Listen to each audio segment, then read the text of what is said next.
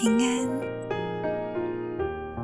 上帝是赐恩的源头，所以你的祝福和恩典都是从他而来的。但是不要只追求祝福和恩典哦，你所要追求的是这一位上帝能成为你生命的引导和带领。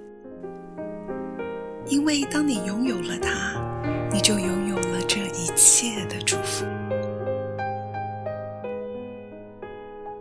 上帝非常乐意把他所有的一切都给你，所以好好的和上帝建立关系，你会发现上帝是一位非常慷慨的神。亲爱的朋友们，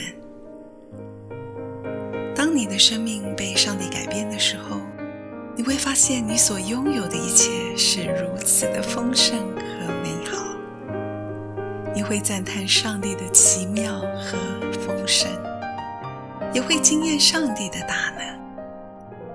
你更会看见你内在生命的改变，进而你所有的眼光和你所经历的都不再一样了，因为上帝要使你的生命活出他的荣耀，活出他的丰盛啊！